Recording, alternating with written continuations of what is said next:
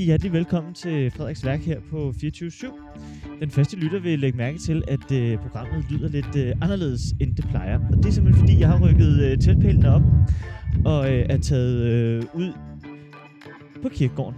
Jeg har taget til assistenskirkegården i København på Nørrebro, øh, fordi det starter påske.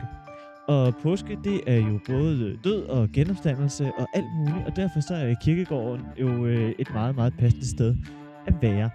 Derudover så er påske også for mange mennesker lige med øh, fritid og selvbestemmelse.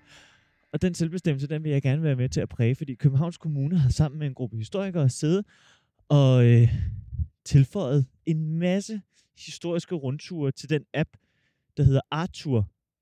Og så kan man altså komme på, øh, på rundrejse igennem Københavns Kirkegård, igennem historien. Og det synes jeg simpelthen lød så fantastisk, at det måtte jeg simpelthen prøve på egen hånd. Så derfor så går jeg her og venter på øh, Stine Helve, som er en kirkegård, kirkegårdsvejleder for Københavns Kommune. Og øh, hende skal jeg rundt på assistenskirkegården sammen med, og vi skal se på gravpladsmode gennem tiden.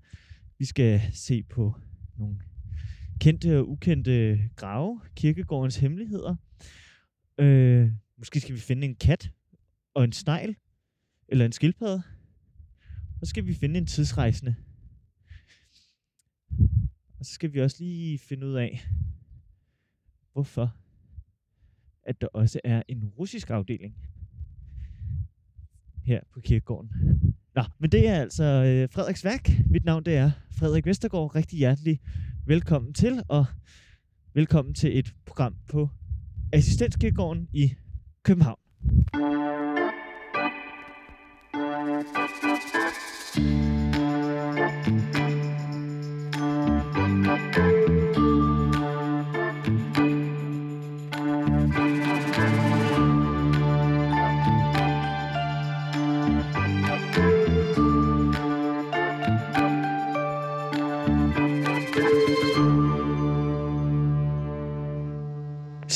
nu øh, bevæger vi os jo ind på kirkegården fra øh, Kapelvej nummer 1. Nej, 2, undskyld. Øh, at, altså, jeg synes altid, det er sådan lidt mærkeligt, det her med at skulle gå ind på en kirkegård, uden noget andet formål end at gå en tur. Fordi det virker altid sådan lidt modsigende, synes jeg. Fordi ja. kirkegård er noget, man forbinder med, med stor sorg, og, øh, og at man skal mindes en, en kær. Ja. Men nu går vi her ind i sådan en historieøje med. Ja. Er det også modsigende for dig? Nej, det synes jeg ikke, det er. Er du født på Nørrebro, så Nej. tror jeg heller ikke, du vil have det sådan. Altså, Nej. Jeg tror, at Nørrebroerne betragter det her som deres, deres baghave. Ja. Og øhm, de kommer her for at rekreere, altså for at kigge på noget pænt grønt og slå sig ned i, i noget græs og sådan noget. Og så kommer de måske også for at kigge lidt på de gamle gravsten og, og nyde, nyde at, øh, at der også er fortællinger. Altså, det er jo ikke kun af, af det grønne, der er også kultur her. Ja. Øhm, og det kan man jo sagtens opleve på egen hånd. Øhm, så nej, og det, altså, Assistenskirkegård er jo, den har altid været brugt rekreativt. Altså, der er jo beretninger fra slutningen af, af 1700-tallet, hvor, hvor øh, der sælges brændevin ved indgangen, og, Nej, er det rigtigt? og folk kommer ud om søndagen med madkurven og, Nå. og så videre. Så, øhm, så det synes jeg, det skal man ikke have det skidt over. Men, øh, men altså, det er selvfølgelig en virkelig fin ting at have i baghovedet, at det er en begravelsesplads. Mm. Og, øh, og det er ikke kun en historisk begravelsesplads, det er en aktiv begravelsesplads. Det er ja. ikke alle steder på kirkegården, at vi begraver i dag. Men de døde ligger alle vegne, og, og, og, og visse steder på kirkegården, så kan vi altså godt finde, altså, altså er der nye grave, Ja. ikke? Og, og, og pårørende, der kommer. Så. Og det skal selvfølgelig smitte af på, hvordan sådan nogen som dig og mig Ja. agerer her. Ikke? Altså, Jo. at, det, at det er ikke først og fremmest et sted for os. Men jeg synes, at øh, altså, jeg synes, det er meget sjovt at tænke på, at, at når folk de raser over, at folk ligger og tager sol her nu, altså har man også gjort det i 1700-tallet. Men så har man så ikke taget solen, så har man bare gjort noget andet. Ikke? Ja, det har man. Men øh, vi gik ind ad Kapelvej 2. Ja. Er det den oprindelige indgang øh, til øh, assistenskirkegården? Altså oprindeligt har der været flere indgange til den her lille del, vi går på nu, som hedder afdeling A. Afdeling A, det er den ældste del af kirkegården. Den fra 1760. Øh, og der er, altså, det er jo dybest set, man kan, man kan se det den dag i dag, der er mure på fire sider, og det Ja. var sådan, man startede. Og så var der fem kirker og to fattige institutioner, som fik hver deres lille, lille strime af land, Ja. øh, øh, strimmel af land her, og, øh, og så, øh, så, så begravede de fattige mennesker herude. Ja. Øhm, på det her tidspunkt, der vil velhavende mennesker jo gerne ligge under kirkegulvet. Det er klart. Øhm, så, øh, så de kommer ikke herud. Det begynder de så på i slutningen af 1700-tallet. Øhm, Er det fordi, der ikke er plads inde, i, øh, inde bag voldene? Nej, altså... Øh, øh, ikke, ikke på det her. Ja, altså, altså assistenskirkegård anlægges i første omgang, fordi man løber tør for plads til de her øh, fattigbegravelser. Der er jo pest i København i 1711, så laver man fem assistancekirkegård, øh, og så, øh, så er de fyldt op i 1750'erne. Ja. Øh, og der kan man ikke udvide inden for voldene mere, så må man herud. Men der er stadig plads til velhaven under kirkegulvet i krypterne der. Altså det, øh, de er der så begravet der. Men der, der sker altså noget. Altså blandt andet kommer jo en eller anden romantisk strømning i slutningen af 1700-tallet, romantikken, ikke? Og så begynder jo. sådan noget med, med, med blå himmel og, og have en appel, som det ikke har haft tidligere. Og øhm, øh, i 1805, der Ja. forbydes begravelser inde i kirkerne, og så får vi et meget stort ryk ind af velhæver. Nu står vi her ved, ved Søren Gyldendal, altså stifteren af Gyldendal. Han dør i 1802, kan du se. Ja. Og du kan se, at han har haft råd til et stort og flot gravminde. Ja. Han rykker herud. Han er død samme år som slaget på redden. Øh, er han det? Ja. Er det ikke 1800? Det var 1801. Var det det? Ja, undskyld. Ja. okay. Nå, men han er født den øh, 12. april 1742. Ja. Og så dør han øh, i, i februar 1802. Og han gør så det, og det er jo meget interessant, det er mange af velhaverne, der gør også. Altså i 1805, der bliver de tvunget herud, fordi der, bliver det, der forbyder man begravelse under kirkegulvet. Ja.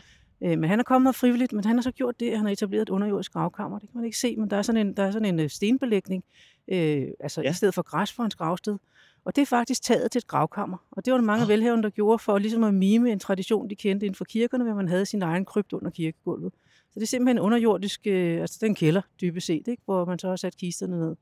Øh, og det er vi rigtig meget af herude på Assistenskirkegård. Øh, de er så fyldt op i dag med sand, fordi at øh, sådan en 200 år gammel kælder, øh, altså den kan godt styre sammen. Jo, Øh, så, øh, så det gjorde man øh, for er det en 30-40 år siden efterhånden, Ja. det ved jeg ikke. Øh, helt, sand i, i rigtig mange af dem.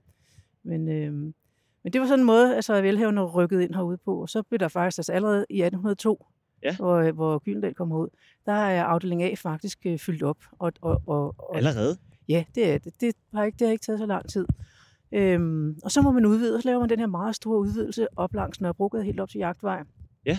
Øhm, fra 1802 til 6, og så tænker man, Nå, nu har vi plads til rigtig mange år endnu. Og det viser sig, at det har man ikke. Allerede i 1828 må man udvide igen. Og det skyldes to ting. For det første skyldes det det her med, at velhaverne bliver tvunget på kirkegården. Ja. Og for det andet, så, øhm, så laver man en virkelig frygtelig takstpolitik, som altså dybest set gør, at rigtig mange mennesker har råd til at købe gravsteder for rigtig lang løbetid. Øhm, hvis man forestiller sig et 3 kvadrat gravsted og siger, jeg, jeg ved faktisk ikke, hvad priserne var, lad os sige, det koster 10, 10 rigsdaler for 20 år at købe Ja. ja. 3 kvadratmeter gravsted. Øhm, Sikke en vind. Sikke en vind, ja. Nej, men så, øh, så ved du, man, hvis man vil købe det for en, for en 20-årig pe- periode mere, det, det får du. Ja, Hvis man vil købe det for en 20-årig periode mere, øh, så skulle man for den næste 20-årige periode kun betale halvdelen af det, man betalte for den første 20-årige periode. Og sådan fortsat det. Og det betyder faktisk, at man kan lægge det dobbelte af 10 rigsdaler, nemlig 20, så har du købt et gravsted med evig løbetid. Det Okay. var rigtig mange, der havde råd til. Men det er derfor, der stadigvæk er så mange gamle gravsten herude. Det er jo en del af baggrund for, Ja. ja. at der faktisk er så tæt belagt med, Ja. ja. med, med, med sten, som uh, har stået her i 200 år. At, Ja, for det har at altid undret mig, Ja. at der... Øh, Hvorfor er de ikke væk? Ja, hvorfor er de ikke Ja. væk? Men det, øh, det er formentlig den, øh, den største del af forklaringen, det er, at, øh, at man havde den her politik, og der gik altså årtier, før man fik lov til at ændre på det. Man kunne jo godt se, at man havde dummet sig. Det, det gik, Ja. ja. gik ret hurtigt op for administratorerne dengang, men, øh, men, men det tog altså rigtig lang tid, før man fik ændret den her politik, og det, øh, det betød, at, øh, at den der del af afdeling B, C, D, E, F, G blev belagt utrolig hurtigt. Allerede 1828 må man udvide igen. Øh, så indad mod kirkegården. Der er noget, der springer mig i øjnene, når vi nu står her ved den gamle, oprindelige del af kirkegården, ikke? Ja. Og det er, at øh, mange af gravstederne, de har øh, stakit Ja. omkring sig. Ja. Og så har de meget høje gravstene. Ja. Øh, nogle gange ligner det jo sådan nogle små øh, monumenter, Ja. de her gravstene. Ja. Kan vi prøve at gå hen og se på, for den, den, der, den der synes jeg er meget spændende. Fordi den er jo, øh, den er jo sådan nærmest øh, sådan lidt, øh, jamen hvad skal man kalde det, det er meget sådan gotisk uhyggeagtig, Ja, synes jeg. Ja. Fordi der er det her stakit, og så er der den her grå øh, brede sten, hvor øh, der ligger to gravsten opad, og så er der øh, en højre sten, som er lagt ovenpå, hvorefter der så er et marmorkors, ligner det. et kors øverst, ja. Ja. ja. Øh, og det er en, som er, øh, er død i 1796. Hun hedder Kirstine Nielsdatter Kirkegaard. ja. Det er Søren Kierkegaards fars første kone. Ja. Hun dør i 1796. Og, det er jo et godt eksempel på assistent Kierkegaard ved at blive en attraktiv gravplads også for folk med penge på det her tidspunkt, fordi han, han, han havde penge, og han kunne have disponeret anderledes. Så han købte altså gravsted til en her på assistent Kierkegaard. Ja. Og senere bliver jo så han selv øh, begravet øh, med tavle af Michael Pedersen Kierkegaard, Anne Kierkegaard. Og så kommer jo også øh, nogle af hans børn, blandt andet hans berømte søn, Søren Åby. Øhm, men altså, gravsten var statussymboler i gamle dage, og det er jo en del, altså, det, vil sige, os der elsker kirkegård, vil sige, det, det er desværre ikke tilfældet længere. og det er ikke fordi, at det, øh, altså, jeg har et særligt hjerteligt forhold til statussymboler, men, men de er jo ikke afskaffet, kan man sige. Nej. De er bare afskaffet på kirkegården. Ja. Øhm, og altså, i dag kunne du begrave en statsminister i anonym fællesgrav, uden øh, nogen vil løfte Ja, ja, et øjenbryn. Ikke? Det, det, øh, det, det kunne man altså ikke tidligere. Der var Nej. en sammenhæng mellem ens placering i det sociale hierarki, og så hvordan man indrettede sig på kirkegården. Og gitrene, eller stakitterne, som du kalder dem, skal også kunne ses i den sammenhæng, at det er simpelthen en måde at markere matriklen på. Ikke? Ja. Her ligger jeg, og det er vores, og, og det har vi haft råd til det Ja, den er jo gigantisk. Det er kæmpestort, altså, altså et gravsted på den der størrelse i dag. Det, altså jeg vil sige, der er mange, der har råd, men så vil de ikke have køre helt så flotte biler og, og, og Nej, helt så det. lækre køkkener, og den Nej. prioritering vil vi jo, altså, det, sådan prioriterer vi ikke i dag, vel? Nej. Det gør vi ikke. Øhm, Men er det her sådan en helt klar måde for tiden? Altså, at, Ja, øh, at man skal have et, et, et stort gitter, og man skal have en høj gravsten, Ja, ja. og der skal gerne være noget udsmykning på. Nu er Kirkegaard-familiens gravsten, den er jo så sådan lidt mere spartansk. ja, det er den men, faktisk. øhm, det er den faktisk Men øh, vi så Gyldendal lige før. Ja. Hans lignede jo sådan øh, noget fra øh, Forum Romanum. Ja, det gør det. Der er, altså, vi har gravsten bevaret fra slutningen af 1700-tallet, og der, vi må sige, at det er stort og flot, og også indskrifterne, de altså alenlange. Ikke? Det er jo mm. også noget, Mhm. der koster at få altså, beskrevet sit levnet. Ja. Øh, og, øh, og det, altså, det, man må også sige, at altså, hvis halvdelen af det, der står på gravstenen fra slutningen af 1700-tallet er sandt, så er det gået tilbage med menneskeheden siden da, fordi altså, mage til ærlige og kærlige og dydige og, og gavmilde og hvad ved jeg, det skal man lede længe efter. Og, og det, er jo- det er jo så en måde, som afløses af noget andet. Ikke? Altså, og der er jo der er moder på vores område. Det er jo kulturprodukt, gravstenen, ligesom øh, altså, hvad ved jeg, altså togvognen og, og, og øh, altså radio, og, ja, radioen. Eller, altså det, og det, det forandrer sig med, med øh, over, tiden. Ikke? Og altså, for, da jeg blev født, jeg er født i 1970, der var den almindelige indskrift for en gravsten jo mor. Ja. Ikke? Meget uformelt. Det er meget, meget uformelt, ikke? Anonymiseret intimitet, er der nogen, der har kaldt det. Ja. Det er en meget god, god beskrivelse af det, synes jeg. Øhm, så, så det går op og ned over i bukkerne, både med, øh, hvad der står på stenene, og hvad det er for en slags sten, man har forkærlighed for. Øhm, og i, i, i nogle perioder har det altså virkelig skulle være stort og flot, hvis man havde råd til det. Ikke? Jeg synes, den er meget smuk, den der står på øh, Anne Kirkegaards øh, sten. Ja. Anne Kirkegaard, født Lund, gik hjem til herren den 31. juli 1834 i hendes alders 67. år.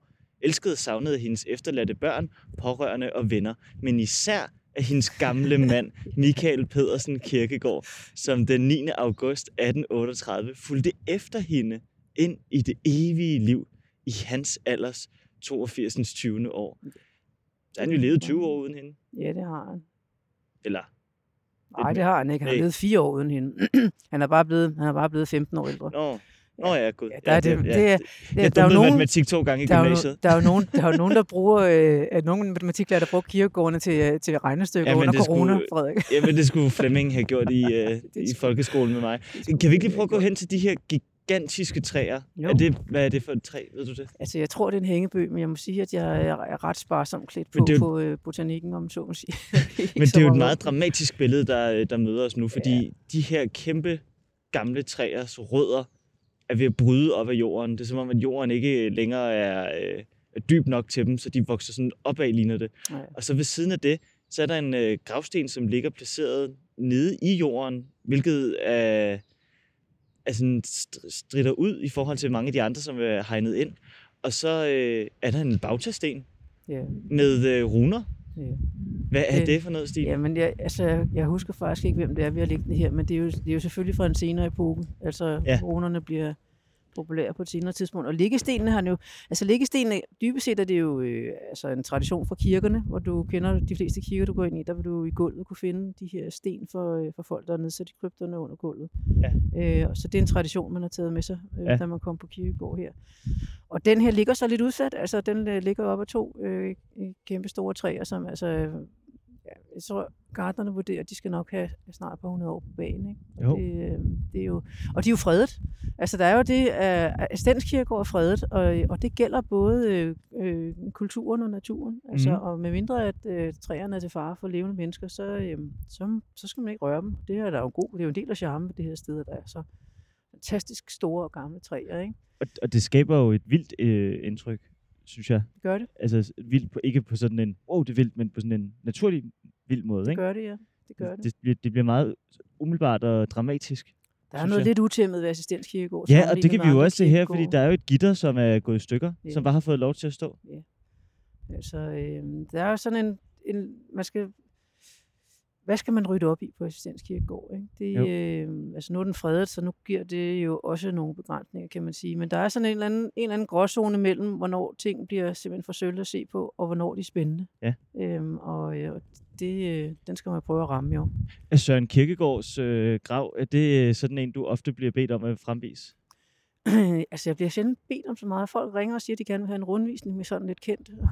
og, så, øh, og så viser jeg dem rundt på kirkegården. Jeg, ja. jeg stopper tit ved Søren Kirkegård, fordi ja. vi starter her og kommer før. Så folk, ja, ikke, altså de, der, der er ikke mange, der ikke har hørt om ham. Nej. Og han er en turist, altså stedet er jo også en international en turistattraktion. Altså, ja. det, altså jeg vil ikke sige, at folk måske flyver fra Japan til København for at besøge hans grav. Men når de alligevel er her, så er der mange, der kommer ud og kigger på den. Øhm, så det er jo, jeg synes selv, at kirkegårdsturisme, det er jo, kan man godt slå et slag for. Altså, det er faktisk en sjov måde at komme ind, altså, hvis man rejser ud i verden, ja. gå en tur på kirkegården, og så opleve den, den dimension af, af kulturen. Det, det giver et andet blik for, hvad det er for et sted, man er. Nu forlader vi, øh, de, der, der er også en romersk søjle der, som også ligner noget for Forum Romanum, fordi det er sådan bevidst patina, det er sådan en søjle, der er blevet hakket øh, over på midten. Ja. Øhm, Hvorfor tror du, det gamle Rom har været så øh, moderne i forhold til, øh, til gravsteder i udsmykningen? Jamen altså, den, den næste del af kirkegården er jo taget i brug i 1760, og, øh, og altså, der er jo nyklassicismen har det jo godt på det tidspunkt, ja. så, så det er jo simpelthen bare, altså det er igen, igen en mode, altså tror jeg, ja. at øh, ved vi os ind på afdeling, afdeling B, så kommer vi lidt længere op i tiden, og så ser du nogle, så ser du nogle andre. Ja, nu er det erstattet af, af, af sådan... Øh ja, statuer af ja, skulpturer, man, skulpturer og byster. byster og sådan, ikke? Er vi kommet, kommet lidt længere op i bogen. Stine, kunne du godt tænke dig en byste af, af din torso og dit ansigt i, uh, på din gravplads, når du engang skal herfra? Det kunne jeg ikke, nej. nej. Altså, jeg vil utrolig gerne have en gravsten, men jeg skulle nok ikke... Altså, bysten, den, øh, den, den siger mig ikke så meget. Og hvad med øh, din arbejdstitel? Ja, Kikkegårdsvejleder, Stine ja. Helve. Ja. Fordi her står vi foran Henning uh, Madsen. Ja hvor der står ekstraordinær assessør i højesteret. Ja. Og professor ved Københavns Universitet, Dr. Jur. Ja. Så det, ja. det, det med titler, ja. det ser vi heller ikke så meget mere. Det gør vi ikke så meget, nej. Altså, det for, jeg, på en måde synes jeg næsten, jeg skylder, når nu jeg lever af at vise rundt på kirkegården, at min titel skulle stå på gravstenen. Ja, men jeg har ikke rigtig lyst til det, det må jeg indrømme. Altså, jeg har lyst til at få en sten, og der må gerne stå noget på den. Men øhm, men jeg vil altså nødigt subsumeres, altså underkastes mit arbejde så meget. Nej. At, Men du kan jo se, der står det. intet i forhold til, hvor vi før så Kirkegaard-familien, hvor meget de savnede hinanden. Ja. Så kommer vi hen til Henning Mats i uh, midten af 1800-tallet, start 1910'erne, og det er jo hans CV, det er jo hans CV, ja. der står på gravstenen. Det er simpelthen ren bedrift. Det er helt CV, altså medlem af det permanente voldgiftsret i Haag. Ja. Medlem af Institut for International Ret er intet om hans familie. Men han har været i Frankrig, kan vi se. Måske. Ja. Der har måske ikke været noget godt at sige, hvem ved. det, øh, det ved jeg ikke. Øhm, ja, men hvor skal vi øh, hvor skal vi gå hen måske? Der er jo også øh, en anden sten, jeg tit viser frem, ligger lige her. Det er jo Scherfis skildpadde. Scherfis skildpadde? Scherfis skildpadde. Hans Scherfi er begravet her på den ja. del af kirkegården. Jo ikke tilbage i 1800-tallet, han dør i 1970'erne engang, men han ligger her for en granitskildpadde på sin gravsten uden... Øh, ja, der er nogen, der stiller en perleplade. Ja, hvorfor? pænt af dem. Det er ikke noget, I har sat op? Nej, det er det ikke. Nej, det er det ikke. Altså, der er jo det, assistenskirkegård er jo sådan, der er lidt energi her. Ja. Øh, og der er mange, der har et rigtig hjerteligt forhold til det, som, som var det deres eget. Øhm, Og det, det er en del af charmen, og det er, altså, nu er det jo kommunen, der driver kirkegård, og det skal vi gøre, så alle kan være her. Men jeg vil sige, at, at øh, der er måske lidt større spillerum for at basse lidt med armene her, også som, som bruger, end, end, øh, end der måske er på andre kirkegårde. Og det, det, det, det tror jeg er en del af forventningen. Også blandt de folk, der kører gravsteder. Altså, Ja. det er jo, der er jo en enorm rekreativ brug af kirkegården. Der kommer jo altså været over 2 millioner mennesker gennem kirkegården om året. Og, og, og de kommer ikke for at begrave en død alle sammen. Øh, til- tværtimod så kommer langt de fleste i rekreativt øje med. Men folk, der kører gravsteder, de ved godt, hvad det er for en kirkegård, de kører gravsted på. Ja. Og derfor så har vi øh, altså, faktisk væsentligt færre konflikter mellem de her brugergrupper, end, øh, end man måske skulle tro. Altså det, det, det fungerer egentlig ret godt. Ved vi, hvorfor hans øh, Shaffi fik en skildpadde som gravsten? Den har været, det, han har købt den som kunstværk, i hans have, og så synes hans familie, at han skulle have den med. Og jeg synes, altså, man, øh, i princippet kunne han jo lave den selv, hvis han ellers havde været, altså, øh, det sten, hvis han har kunnet hugget i sten, men han har jo haft det der dyre tema, så ja, ja. altså, han, har, han, har vel, han har vel synes godt om, om, øh, om kunstværket, og så, så, har det været, så har det været fint at markere hans grav på den måde. Men det er morsomt, fordi den ligger inde i, øh, ja, i den her sådan, gamle afdeling, Ja. midt inde øh, blandt træer. Man skal sådan lige lidt væk fra hovedstien, og så den omringet af, ja, stadigvæk, ligesom vi var inde på i den første afdeling her, men de her store gravpladser med gitter og store sten og patina. Og så lige pludselig, så ligger der en skildpadde Ja. midt i det hele. Det er sådan øhm, på den her del af kirkegården, at, øhm, at her kan man ikke længere blive begravet. Nå. Med mindre, med mindre, at man er en af vores egen tids fortjenstfulde personer. Men det kan jo være alle. Det kan, det kan faktisk ikke være alle. Nå, altså, okay. det, er, det, er, det, det er sådan, at øh, Københavns Kommune sådan set har udpeget øh, en del af den her gamle del som sådan en slags æresbegravelsesplads. Ja, okay. Øhm, så øh, folk, der har ydet noget sådan positivt øh, til, til samfundet, til landet, ja, landet ja. eller byen, at de kan få lov til at købe gravsted i de historiske omgivelser. Men Øhm, altså, hvem? Nå. Ja, hvem? Den seneste, der øh, er blevet begravet her, det er øh, Vita Andersen. Det er Nå, okay. forfatteren Vita Andersen. Altså, vi er oppe på det niveau Vi er, af, på det niveau, af, ja. af menneske. Vi er på det niveau, ja. Så det, er ikke, Øhm, så det er ikke hvad, siger du? jeg skulle til at sige, så det er ikke bare sådan nogle almindelige mennesker som du og jeg, som Det er det ikke, nej. bare det har er gjort det vores arbejde altid. Nej, det er det ikke. Øhm, der er nogle øh, almindelige mennesker, som har familiegravsteder inde, og som har haft det i mange år. De Ja. må gerne blive ved med at have det, men vi andre kan ikke nykøbe gravsteder i de her Jeg, jeg omgivelser. synes, det er sjovt, at øh, der er så mange af de her grave, øh, som også er i, øh, i, i, i muren mellem øh, Ja. afdelingerne. Hvorfor Ja. er der... Øh, Jamen, er det øh, pladsmangelsproblemer øh, også? det, nej det, er, det, er- det, er bare, det, er, det er den allerfineste placering, Frederik. Det er simpelthen, Nå. at, øh, at øh, altså, gravstederne i muren, de var, de var store, dyre og fine, og, og de muliggjorde også, at man kunne tage en grav med en tradition med, som man kendte fra kirkerne, nemlig epitafierne, som jo hænger på kirke, øh, kirkernes vægge. Altså, det, det, det, det, det var en tradition, man kendte, og den kunne man, den kunne man fortsætte, hvis man købte et gravsted i muren. Så det er, det er simpelthen for velhæver, det her. Okay. Nu Øh. står vi ved, øh, ved fremtiden. Ja, det gør vi her. Andreas Morgenrødt. Er det en kommunist? Det er det ikke, nej. Andreas Morgenrødt, der står, og så står der tidsrejsende på, Ja. på stenen, og så står der 1996 til 2064. Ja. Ja. Øhm, Vi er jo i 2022. vi er i 2022, det er vi enige om. Det, det, er en, det er en bizarre sten.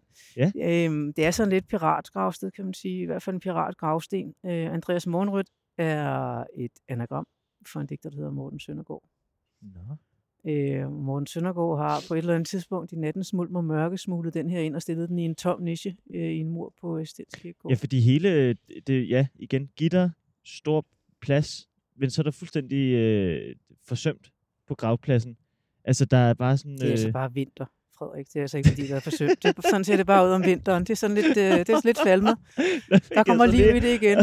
Der fik jeg så lige afsløret min egen botaniske evne også. Ja, det Og min, øh, ja, jeg kommer ikke meget ud i naturen. Nej. Og, sådan, og det er sådan, det er.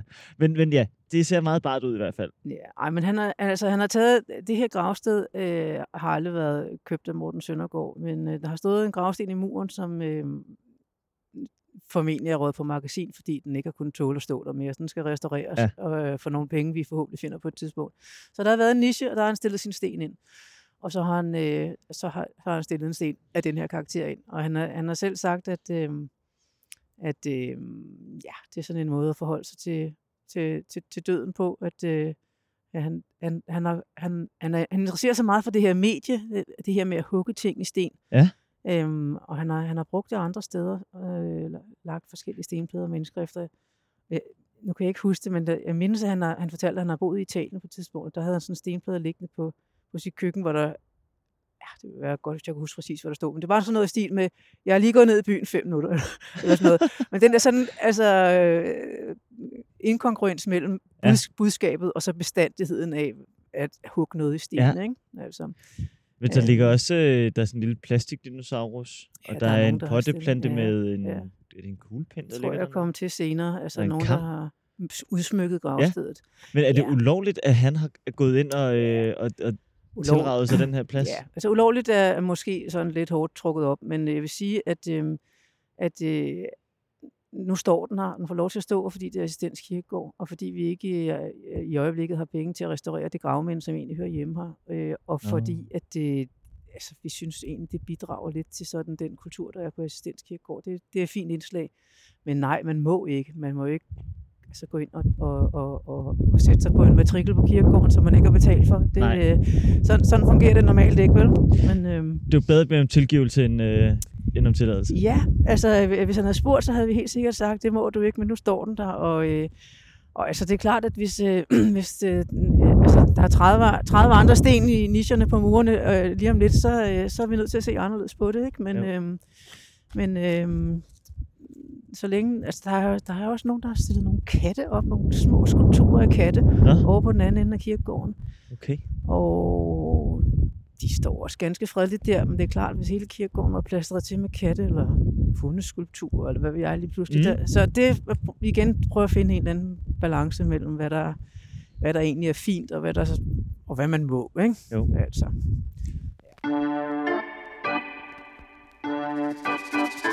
Hvilken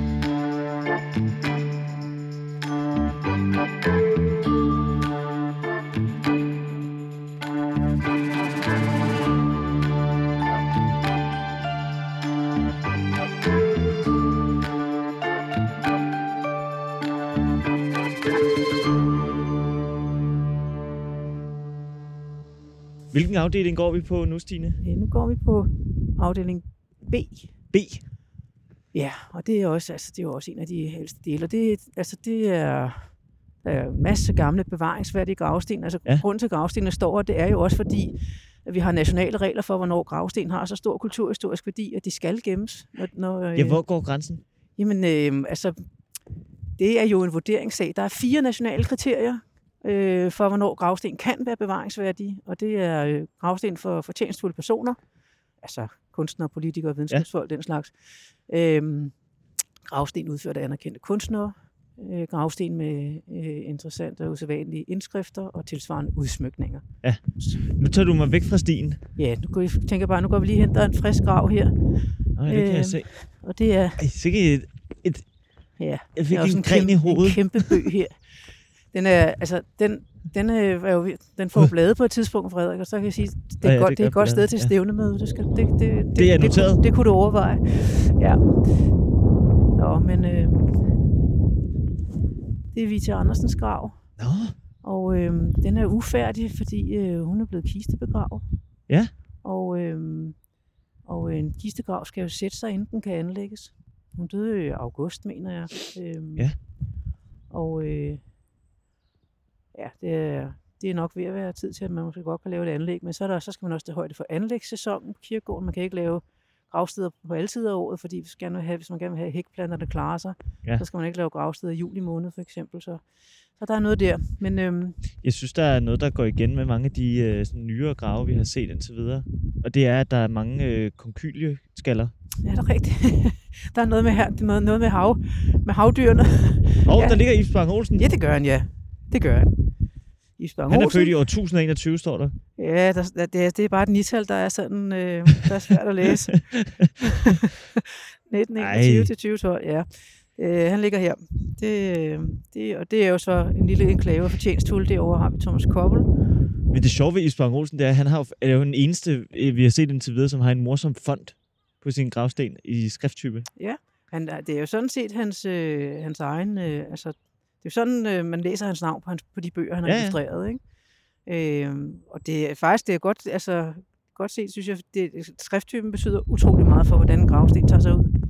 Ja, fordi dem, vi har set meget øh, af de gamle, de er jo sådan, øh, det ligner jo sådan nogle meget gamle latinske bogstaver. Man forestiller sig nærmest, som er taget ud af en øh, trykpres, ikke? Ja. Øhm, I dag er det jo sådan øh, nogle af de der skrifttyper, vi kender fra Word, som kommer på gravstenen, ja. og det er sgu ikke altid kønt. Altså, har du gjort dig nogle tanker om den øh, skrifttype, du vil have på din gravplads? Altså, det skal i hvert fald ikke være Times New Roman. det er jeg nødt til at sige. Det, det, det skal det simpelthen Comic ikke. Sans. Altså, ja, det, nej. Øh, jeg vil gerne have Helvetica. Ja, du vil gerne have Helvetica. Ja, ja. Det, det vil på noget også passe til mig. I hvert fald til mit, mit efternavn. Nå, nu kommer vi ind på... Øhm, det ville være flot med W-E-G i Helvetica. Ja, det ville være, det ville være fantastisk, ja. Øh, her har vi haft øh, fransk reformeret og tysk reformeret. De har herovre. Hvad vil det sige? Ja, det er jo, det er jo altså, øh, kirker inde i, inde i byen. Fransk reformeret kirke og tysk reformeret kirke. Okay. De har haft deres egen små afsnit her. Øh, det har de ikke mere. Nej. Men, øh, men der er sådan, når man går rundt og ser på navnene, så kan man godt se, at, øh, at øh, det ikke er Hansen og Petersen og Jensen Ja, ja. det hele. Ikke? Men øh, Øhm, igen er vi gået væk fra Alfavej for ja. At finde nogle lidt mere øh, øh, ja, men du, interessante gravst. Ikke at de andre ikke er interessante, men det er bare det der med, når man går på en kirkegård, så kan det måske virke lidt grænseoverskridende, det med at gå væk fra Alfavej, fordi man tænker, åh, så går jeg ind i et eller andet privat. Men det skal man på assistenskirkegård, fordi så opdager man det, som vi står foran nu. Og det er simpelthen, mit hoved vil eksplodere, det er øh, en russisk kirkegård. Det er det. Det er en russisk kirkegården. kirkegård. Ja, det er det. Den har sin egen port. Ja. Med sin egen indgang, sit eget gitter, og så ligger der, hvad jeg vil skyde på at være 30, 40 gravstene. Måske 50. 50, ja. Måske. Og det er jo øh, interessant at se, fordi deres kors stikker jo virkelig ud. det gør Det er jo øh, ortodoxe kors. Ja. Så de har jo lige fået det der ekstra på midten. Ja, og Lad os kløv- gå skråt ned. Og, Kløverblad, ja. ja. det, er- det er en gammel russisk afdeling, og, øh, og, det, og det er faktisk forkert at sige afdeling, fordi det er en kirkegård. Det er en Ja. kirkegård øh, inde midt i Assistens Kirkegård, og det er altså en meget speciel ting. Den her, den her matrikel ejes af den russiske kirke inde i Bredgade. Det er deres. Øhm, og, og sådan fungerer det altså sjældent. Vi har jo rigtig mange særlige afdelinger på kirkegården i København. Typisk nationale mindretal, religiøse mindretal, som har henvendt sig på et tidspunkt og sagt, at vi vil gerne ligge sammen. Det her, det er en kirkegård. det er simpelthen den russiske kirkes kirkegård. Det er jo sådan, at alle øh, øh, religiøse trosamfund, som er anerkendt, de må anlægge deres egne begravelsespladser. Og det her, det er altså den russisk ortodoxe kirkes begravelsesplads. Har I låst den af, så man ikke kan komme ind? Det er ikke os, der... Altså det, er, det, er for, det er så for eksempel konsekvensen af, det er deres. Det er ikke os, der har gjort det her. Nej. Alt, hvad der foregår derinde, det har sådan set intet med Københavns Kommune at gøre. Vi har alt det, der er udenom. Det derinde, der skal man ind i Bredgade, hvis man, sådan, hvis man vil høre, høre noget om det og snakke med dem om det. De kunne godt komme og fjerne noget ukrudt, vil jeg sige. Ja, altså, det er sådan... Øh, jeg synes, den, den, der er også en, der er lidt charme over det også, Men jeg, ikke? det, jeg synes, gror lidt det, det, det er så spændende, fordi man, jeg, det kommer jeg, nu er jeg jo uddannet historiker, ikke? Jeg får sådan en historiens vingesus, øh, når jeg ser det her, fordi der er mange af de her, som øh, er gravende, kan man læse. Der er lige nogle enkelte, øh, som er fra 90'erne og 0'erne, men der er jo også nogle, kan vi se, mange af dem, som er, fra, som er døde i øh, 20'erne og i 30'erne. Og så kan jeg ikke lade være med at tænke på, om det er flygtninge fra den russiske revolution i 1917 og den efterfølgende borgerkrig. Ja, altså det er det faktisk ikke her, men vi har på Assistens Kirkegård to russiske kirkegårde, for at det ikke skal være løgn. Men det her det er den ældste, Ja. øh, og den er faktisk etableret tilbage i starten af 1800-tallet. Øh, så øh, så den, øh, den, den går sådan set endnu længere tilbage. Herovre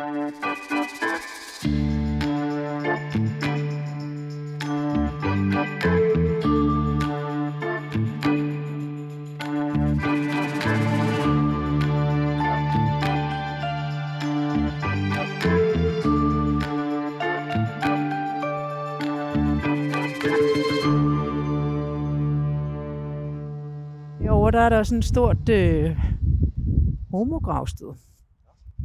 Det er en, øh, en gruppe, der hedder, en forening, der hedder Regnbuen, ja. som har købt en stort antal kvadratmeter her på Estens Kirkegård. Og i foreningen Regnbuen, der kan man kun blive optaget, hvis man er homoseksuel, måske også biseksuel, øh, øh, tror jeg nok. Øhm, og øh, foreningen drives med det formål at drive et øh, gravsted for homoseksuelle her på Assistens Kirkegård. Det står der. Gud, det har jeg aldrig lagt mærke til før, men der er en øh, gravsten. Øh, eller ikke en gravsten, for der er jo ikke står ikke, men der er en stor sten, hvor at, øh, der er en regnbue på. Så står der, Kamp må der til, kamp skal livet gro. kamp må der til, skal livet gro. Det er et citat af en øh, digter, som, som, som de fleste har glemt, der hedder H.V. Kålund. Var han også bøsse? Øhm, det ved jeg faktisk ikke. Nå, gud, der står, øh, det er jo øh, Axel øh, Axkild. Ja. Og hans øh, ægtemand, Bjørn Ole Knudsens øh, grav. Det er jo, øh, hvad skal man sige, det er jo John Lennon og Paul McCartney inden for øh, LGBT-rettigheder i Danmark. Det er det simpelthen. Det er det simpelthen. Det er jo dem, der startede, øh, ja, den, det, det hed jo Foreningen for Bøs, Landsforeningen for Bøsser og Lesbiske. Forbundet af 1948, Ja. tror jeg, det hed i allerførste Ja, omgang. rigtigt, ja. helt, helt diskret. Men de første ja. mænd i Danmark til at blive gift. Det var de. Og, øh, og Ejkel Akskild er meget bekendt nedsat i en fælles grav øh, på Bispebjerg Kirkegård. Men, øh, men der var nogen, der fik overtalt øh, Axel Akskild til, fordi de tænkte, det er jo historiemand. Ja. Det kan ikke nytte noget, du ligger der i fælles grav. Nej, Øh, så fik de ham overtalt til, at øh, han skulle ned her. Øh, sammen med nogle andre homoseksuelle. Ikke? jo. Så, øh, så det, sådan er det. Og det er jo så, altså, nu kan man sige, det her det er dybest set bare et stort gravsted købt af en forening, men, men, men dybest set er det jo også sådan, man kan lave specialafdelinger. Altså når, når øh, altså vi har jo ude på Vestre Kirkegård, der ligger, øh, har Frelsen her, Frelsens her deres egen afdeling. Det er dybest set samme koncept, at en sammenslutning af folk, ja. Der har et fællesskab, Ja. køber mange kvadratmeter på kirkegården, og så de kan blive begravet sammen. Ikke? Og der så kan man så sige, det her det er så et eksempel på, traditionelt har det været nationale og religiøse mindretal, og nu er de sociale fællesskaber begyndt at manifestere sig. Vi har jo også lige under om hjørnet her faktisk, der har vi jo en afdeling for gadens folk, for hjemløse. Og kan vi Kender gå du den? derhen? Ja. Nej. Den, øh, det er måske 10 år siden, den er etableret efterhånden, og det, det bliver til på de hjemløses eget initiativ. Ja. Øh, hvilket er interessant, ikke? fordi øh, der har faktisk øh, sådan den måde, man har drevet kirkegård på i København, der har det været sådan i altså hundredvis af år. Ej, ikke hundredvis af år. øh, hvad hedder det? I, øh, I hvert fald over 100 år, at man har gjort meget ud af, at, øh, at øh, gravsteder for de allerfattigste, at øh, de skulle ikke altid forvises Nej. til sådan en særlig del af kirkegården. Nej. Ikke? Må godt blandes lidt. Ja. Øhm, Det er også meget dansk. Ja, det er i hvert fald meget socialdemokratisk, ikke? Også, det er måske også meget dansk. København har været rød siden altså 1903 eller sådan noget, ikke? Ja. Så, øh, øh, så det, det er der ikke noget at sige til. Øh, men, øh, men nu ser vi altså, at, at øh, en gruppe som de hjemløse, som jo altså ved Gud ikke er en øh, stor og magtfuld øh, gruppe i vores samfund. Det er ikke de lobbyister, der får øh, særlig meget igennem, det er det ikke, nej vel? normalt. Men de siger, vi, tak, vi vil gerne, vi vil gerne ligge sammen. Ja. Ikke? Altså, øh, hvor, hvor det ikke føles som en, en forvisning, men som, øh, men som, som et, et tilvalg, man kan, man, kan, man kan foretage sig. Så, øh, så de henvendte sig, og, øh, øh, og så fik de, øh, fik de den her afdeling for gadens Sådan. folk. Nå, det er det, det her er. Ja, det er det faktisk ikke. Det her, Nå. nu, vi- nu er vi på vej hen til gadens folk. Okay. Det her, det er kunstværk.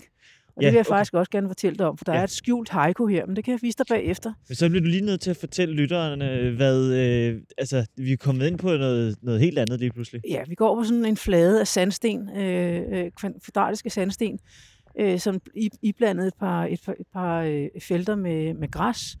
Og øh, så er der sådan en, øh, en, en vertikal skulptur. Det er en billedhugger, der hedder Morten Strede, der har lavet den. Ja. Øh, og det, har, altså det, det er anlagt for hvad, 30 år siden måske efterhånden. De Som ligger en sådan forskudt planmæssigt Ja, i det gør højden, det. de Det her gør det. øh, plader, det stenplader, gør det. Og det er anlagt for at markere, at øh, man lavede der i slutningen af 80'erne, der lavede man den her plan for kirkegården, hvor man inddeler den i forskellige zoner. Nogle kan man købe i, nogle kan man ikke købe i. De skal være sådan mere rekreative. Og det her var sådan set for at en kunstnerisk markering af overgangen fra et aktivt område på kirkegården til et mindre aktivt. Altså til, til et sted, hvor vi ikke sælger gravsteder, men hvor det mere har historisk præg. Og så bad man nogle kunstnere om det, og, det, og Morten Stræde har, har fortalt, at øh, de lå så meget inspireret af de der forskellige former, man kunne se ja. på kirkegården. Og det her med, at altså det, det er jo sådan lidt, det ligger lidt og rocker Ja, lidt det er til, meget at vi står på nu, Ja. ikke? Og, øhm, men at det der organiske, hvor sådan, altså det levende, æder sig lidt ind på, øh, på kulturprodukterne og sådan, det ser vi også alle andre steder på kirkegården, og det, det må det sådan set godt. Og den her statue, den, øh, eller skulptur, det ligner sådan en, ja, sådan noget øh, futuristisk Ja, det kan du sige, sovjetagtig kunst. Ja, jeg forstår godt, hvad du mener, ja. Ja, det har sådan lidt det der, øh, ja, sådan en blanding mellem øh, art deco, nej ikke art deco, undskyld, funkis og, øh, og så futurisme. Der er, det, det, det er der lidt om, ja. Nå, og så er der jo en tredje kunstner, der bidrager. Lad, os lige tage den, når nu vi er her. Ja, ja. Fordi Oh. Der er en, dig, ryge. en digter, der hedder Claus Høg, som har skrevet et haiku, altså et digter over tre linjer, som er fordelt forskellige Og Stine, steder. hun borer, borer hovedet ned mod stenene. Det er, altså, det er på de vertikale, der, der starter Nå, der står der. Ja, ikke? Og den første sætning, kan du læse den? Det kan du, det kan du måske. Øh, hvad søger du her? Hvad søger du her? Godt, det er første linje i haiku. Så skal vi er- herover. Skattejagt. Nu går ja, vi væk. det er Går vi helt hen til et, til et andet, Ja. en anden sten. Altså, lytteren kan jo prøve selv, men øh, sige, det, det er som regel godt at have en guide med, men øh, hvis man har Men tid, står- så skal man nok finde det. Står det ikke i uh, Arthur-appen? Øh, Gør det, men det står ikke, hvor det står. Nå, okay. Øhm, skal, Skal du, vi læse det på skal du hovedet? herned? Nej, det kan Nå, vi ikke. Nej, skal herned så og kigge. ødelægger vi de pæne blomster. Og så er vi på hug igen, og nede langs grænsen til græsset står der... Ja. Hvad vil du her, står der derovre. Og så Ja. står der, hvad vil du her? Hvor, nej, ja. jo, hvor liv er blevet til Mm. sten. hvor liv er blevet til sten. Hvad søger Hvad vil du her? Hvad søger Hvad du søger her? du her, hvor liv bliver til sten? Hvor liv er blevet til sten. Jeg er nødt til at citere det korrekt, fordi Ja. øh, for ellers bliver Claus Høg ulykkelig, fordi Undskyld. haiku er jo defineret ved, at der er et bestemt antal stavelser. Nå ja. Så øhm, 5, 7, 5. Hvad søger du Der. her? Hvor liv er blevet til sten, og så slutter vi her. Find din egen død. Ja. Hold da op. Find din egen død.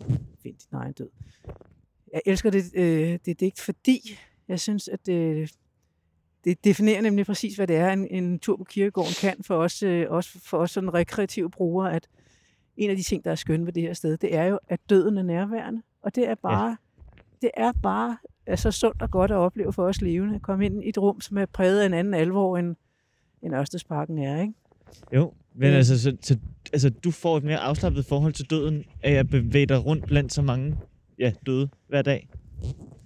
Altså, det vil jeg tro.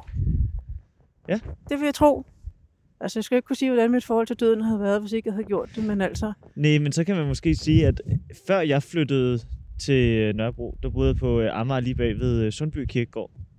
Og der gik jeg øh, også ture, og der lagde jeg mærke til, at jo mere at jeg gik der, jo mere okay blev jeg med døden. Og jo, øh, jo, øh, jo før jeg flyttede til, ja, til, til Amager, så kom jeg aldrig på kirkegård. Og så, øh, så, så første gang, så synes jeg, at det var sådan forbundet med en vis melankoli og en vis sådan alvor og, og sådan, øh, højstemthed. ja. Men jo mere man kommer på en kirkegård, jo mere afslappet bliver man. Og så har jeg lagt mærke til i forhold til min egen dødsangst, at så bliver det lidt mere okay. Ja. Fordi man ligesom ved, man har et fællesskab med alle, der har levet. Lige præcis. Jeg, Ja. Det er lige præcis det, der ligger fandme altså en halv million mennesker her er døde. Altså, Ja. det er normaltilstanden at være død. Du skal bare være glad, glad for, at du har, Det er rigtigt. har nogle år endnu, hvor du trækker vejret, ikke? Altså, Jo. så. Nå, men det er gravplads vi- og gadens folk, det her. Og så øh, er der sådan en ret flot skulptur oven på deres øh, gravplads. Det er der, ja. Øh, det er sort granit, og så står der gravplads for gadens folk. Og så ligger der øh, blomster, og der ligger en perleplade, hvor der står røde orm. Ja. Og så er der en kaktus og nogle andre blomster. Og så er det de her, øh, ja, Ja, den, det, er, det er fællesmonument, kalder man de her sådan guer, som ser sådan helt, øh, de ser sådan lidt uhyggelige ud. Ja, det er Leif Sylvester. Øhm, jeg, tror ikke, jeg tror ikke, det er meningen, det skal være uhyggeligt lige De fra. har jo øh, meget, meget store munde uden tænder, og øh, sådan nogle kæmpe, kæmpe øjne med bitte små pupiller. Og en hund. Åh oh, ja, selvfølgelig. En hund. Det, Det skal hører- der, det hører til på gaden, ikke? Absolut. Ja. Så. Ej, Men øh, hvordan øh, foregår det rent praktisk i forhold til, hvis man er, er, er hjemløs, og man så kommer øh, herind? Er det så... Jamen, det, det, som, det som den her gravplads gør, det er, at altså, øh, normalt, hvis der ikke er en familie, og det er der jo tit med, ikke med de hjemløse, der er jo ikke en, en, en biologisk familie til ligesom at tage sig af, hvad, hvad skal der ske, når man dør, Mm, at folk har ikke den kontakt, jamen så er det kommunen, der tager over, og, og, og det som kommunen normalt vil gøre, det er, at man vil altså, kremere den døde, og så vil den døde blive nedsat i fællesgraven ude på Bispebjerg Kirkegård. Men her, så snart man ved, at øh, der er tale om en, en, øh, en, en hjemløs, jamen så, så nedsætter vi folk her i stedet for, fordi så ved vi, at man, man Ja. kommer ned ved siden af andre, der har... Og, og, og det er ikke sådan, det er, altså det er faktisk ikke sådan, der er lukket. Altså hvis du, hvis du gerne vil, vil ligge her, så er du velkommen til det. Det er sådan ah, en, okay. Altså, hvis du, det, hvis du synes, at det, du, du, du er en af gadens folk, så, øh, så, så skal du være velkommen, ikke? Øhm, men, øh, men det foregår sådan set bare sådan, at, at så, altså man laver en kremation, og så, så bliver man så bare nedsat her i stedet for. Ikke? Altså, hvis man, øh, hvis man hører til her. Hvis man synes, man hører til her. Stine, vi har jo faktisk ikke så forfærdelig lang tid Nej, tilbage. har vi ikke. Er der noget, du gerne vil se, inden vi... Jamen, øh, åh, jamen, det er jo bare fordi, jeg gerne vil, vil opleve det med dig. Men det er mere bare Ja. fordi, øh, jeg synes jo, altså Martin Andersen Nexø ligger her, ikke? Det gør han. Øh, H.C. Andersen ligger her. Øh, men det synes jeg måske, altså, det, det er jo noget, man, man støder ind i. Det er jo meget nemt at støde ind i selv på egen ja. hånd. Så jeg kunne godt tænke mig, at vi sluttede af et sted, hvor at du er overbevist om, at jeg ikke ville komme hen på egen hånd. Det er jeg glad for, at du siger, fordi det er vi faktisk på vej hen til en af, en af mine yndlingsgravsten, som ligger altså fuldstændig uden for Alfarvej. Se, nu skal jeg se, hvordan God. kan jeg få dig derinde med ledninger og alt muligt. Prøv at se. Okay, vi går, den her øh, vej. For det første gik vi væk fra, øh, fra den asfalterede hovedsti. Og så Ja. gik vi ned ad en muddersti. Og nu går vi så ind i skoven. Ja, Eller ikke skoven, faktisk. men altså, der er jo mange træer omkring os lige nu. Det, det tætteste, man kommer på en skov på Assistens Kirkegård. Vi ville næsten... Ej, og nu bliver vi nødt til at bukke os dybt ned og gå igennem krat. Ja, og det siger jo lidt om, altså det her har jo været en fuldstændig, altså her har været stier og grus, og hvad ved jeg, for altså 80 år siden. Ja. Ikke? Det er Øhm, helt groet til nu. Det er det, ja. Og det er jo, det Vi, handler gemmer, om, det, vi står inde i en alkove af øh, botanik. Ja, det gør vi. Rhododendron og, og tax, tror jeg. Ja. Og buksbum i et meget forvokset buksbum. Nå, men der, men... Er, der er gravsten her for Axel Guldbrandsen, som øh, jeg synes er så fint. Han, øh, Københavnske sanger satte deres overdirigent dette minde. ja, han har været overdirigent for københavnske sanger, som sådan samme sangsammenslutning selvfølgelig. Og han er altså født i 1848 og dør i 1923, så det, det er mange år siden, han kom i jorden. Ja. Grunden til, at jeg elsker den her gravsten, det var grund af symbol allerøverst. Ja, gravstenen er øh, sådan en øh, sten, som har sådan en spids top. Den er rundt i siderne, og så går den op i en spids. Og så over Axel Guldbrandsens navn, så er der sådan en, øh, en, en ja, det er jo ikke en halvmåne, men det er En en halvcirkel, en halvcirkel, ja. Og så lige i midten en plet, Ja, en prik. en prik. Og øh, altså, den kunne jo dels ses som reference til, at manden var, var dirigent. Han står der med sit kor. Oh, ja, Men det er også bare sådan, at øh, den der halvcirkel med en prik i midten, det er et musikalsk tegn. ja. Og det musikalske tegn hedder en fermat. Og en fermat, det er øh, et pausetegn, som øh, man indsætter i noderne, når, øh, når man skal have introduceret en pause, som skal holdes et ikke nærmere defineret interval. Ja. Og det synes jeg passer så godt på at ligge her og være død. Ikke? Jo. Nu, nu, har, nu, har, nu har den store pause, som ingen rigtig ved, hvor længe skal vare, fordi hvornår kommer Jesus? Ikke? Ja. Hvornår kommer den yderste dag, hvor Jesus kommer fra øst, og så tager Axel op. Guldbrandsen og, og alle de andre retfærdige med, til, med op til vor herre. Det, det er der ikke nogen, der ved. Nej, jeg synes, Nej. det er, bare, det er bare meget elegant symbolik. Jeg elsker gravsten, som på en eller anden måde, det opsummerer jo altså, øh, altså en tilværelse, dybest set, ikke? Øhm, og det faktum, at han ligger her på kirkegården og er død nu. Øh, utrolig fint. Ja, det, øh, den har svært ved at stå for den sten. Nu bevæger vi os ud her gennem rhododendronen, Ui. og så... Ja, nu er vi jo sådan set i den stik modsatte ende af, øh, ende af kirkegården i forhold til, hvor vi mødtes. Altså, Assistens Kirkegård voksede jo hele vejen op gennem 1800-tallet. Ja. Øhm, Især på grund af kolera. Ja, også på grund af kol, det er rigtigt, også på grund af kolera, ja. Men så får vi jo i 1870, der får vi Vestre Kirkegård anlagt ude, øh, ja, ude øh, Hvidovre Valby, ikke? Der kunne man også lave et program. Det kunne man. Øhm, og, øh, og det begynder at tage presset fra Assistens Kirkegård. Og I 1903 får man øh, anlagt Bispebjerg Kirkegård i Nordvest, som også er kæmpestor. Altså, den Vestre Kirkegård er jo 54 hektar, og Bispebjerg er 43, så lige pludselig har man meget plads, og det betyder så, at man faktisk kan gå den anden vej på Assistens Kirkegård og afgive noget plads, Ja, som så bliver ja. brugt til at bygge skoler og kirke og, og den park, der jo så også ligger der i det. Ikke? Men, øh, men de døde ligger jo derude, altså det er jo sådan, Ja, det gør de så måske i begrænset omfang efterhånden, for nu har de jo slet nogle skybrudsforanstaltninger derovre. Når man er nødt til at grave ned til de døde, så, så, så kan det godt ende med, at man er nødt til at flytte på dem. Men øh, hvis ikke man er nødt til at grave ned, så lader man jo de døde ligge, øh, når man sløjfer kirkegård i det her land. Altså det, øh, det gør man jo. Hov, der er en øh, kat. Der er altså, katten. øh, Ja. hvad hedder det? Kattestag? Eller ikke en stag, undskyld. Øh, kattegravsten. Øh. Der er en kat. Det er en af, jeg tror, jeg nævnte det tidligere, at, øh, at det er altså også Ja. ja. øh, en, en del af anarkiet på kirkegården. Der er to katte, som vi ikke ved, hvor kommer fra. Ej, hvor er det sjovt. Og øh, de får også lov til at blive stående. Ved du, hvad jeg kan mærke, Stine? At efter, at, øh, inden jeg kom her og skulle mødes med dig, ikke? så havde jeg sådan en idé om, at jeg skulle bare ned på en, øh, hvad hedder det, de ukendte skrav, ikke? Ja. Bare dumpes ned i Ja, jorden der. ja. Fordi jeg tænkte, nu er du død, er du død, og så min familie skal ikke døje Gå- med mig. gå og betale penge nej. til det. Men jeg kan mærke nu, hvor vi har set så mange smukke gravstene, både af sådan ekstra, ekstravagant karakter, små mausolæer. Øh, der er en der for eksempel, der ligner en, øh, et stykke pergament, yeah. papyrus. Ja. Øhm, men øh, jeg kan sgu mærke, at øhm, jeg vil gerne have en gravsten. Oh, det er jeg glad for, Frederik. Det vil jeg altså gerne. Og det er en af mine missioner her i tilværelsen, professionelt i hvert fald, det er at få folk til at købe gravsten. Og jeg får Ja. altså ikke provision, men jeg synes bare, altså det kan sgu noget. Altså, Ja, det kan det altså. øhm, og det er, jo, det, er jo, altså, det er jo ikke for at glæde andre mennesker, man sætter gravsten, men, men det gør det jo. Altså, Ja, det gør altså hvis, ikke, øh, hvis ikke vi sætter dem, så, så er der jo ikke noget at se på om 50 år. Altså. Nej. Er der ikke den her oplevelse, vel? Så. Men jeg tror, at jeg vil, jeg vil ikke have det sådan et CV-opristning. Jeg tror, jeg vil prøve at gøre ligesom øh, Kirkegård. ja, altså, det er jeg vil- inderligt. Jeg vil gerne have, at det skal være inderligt. Ja, det kan Også jeg fordi på min mormor og morfars grav, så står der bare tak for alt. Ja. Det er jo selvfølgelig, det siger, altså, det siger jo også meget, ikke? Men, men alligevel, jeg synes, Men jeg synes det, godt, der må stå noget. Jeg vil ja. godt have, jeg vil, nu har vi jo også snakket gravpladsmode, ikke? Jeg vil godt, ligesom, hvis, hvis, hvis min gravsten kunne være til at ændre, sætte lidt skub i gravpladsmoden, så vil jeg da gerne bringe 1700-tallets gravpladsmode tilbage. Det ville være dejligt. Altså, det er jo sådan lidt naturromantisk i øjeblikket. Der er også folk, der gerne vil have deres aske spredt i havet, og, Det er rigtigt. og de der øh, hvad hedder det, æbletræer er vist, at folk gerne vil ligge under. Der Ja. er sådan en naturromantik i øjeblikket. Men det kunne altså også være fedt, ligesom den der, altså bare blive kastet, ligner det jo nu, bare kastet fuldstændig tilfældigt ind i Eføj. Det, Det, det, du siger, det finder vi ud af. ja, det er der mulighed for. Det er der mulighed for. Vi har en masse efeu, vi kan kaste ind i. Jamen, jeg synes faktisk, Eføj er, øh, altså, når man tænker på det et ukrudt, så er det meget smukt. Ja, ja det, det er, der, vi har meget af det på kirkegården. Det, det smyger Jeg sig op altså heller ikke, af... de alle sammen synes, de synes, det er ukrudt sådan helt alle steder. Nej, okay. Men øh, kontrolleret form, så er det måske så er det måske noget, de gerne vil have.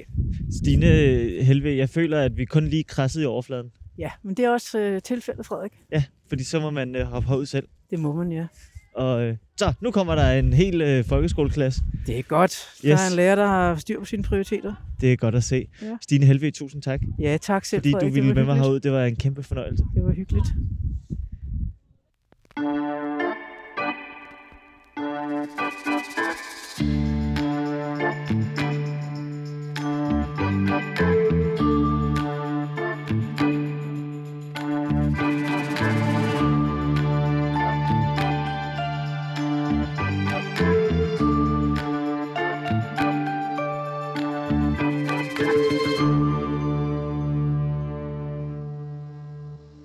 Tusind tak til Stine Helve. Og jeg kan altså varmt anbefale, at uanset hvor man er i landet, at man går ud og undersøger sin lokale kirkegårdshistorie. Det er meget, meget givende. Husk, at du altid kan komme i kontakt med øh, Frederiks værk. Du skal bare gå ind på øh, 24-7's app, og øh, så kan du skrive til programmet øh, derinde. Du kan også skrive til mig på øh, frederiksværksnabelag247.dk. Øh, jeg er tilbage igen på den anden side af øh, nogle øh, nyheder, hvor jeg sidder trygt og godt inde i studiet igen.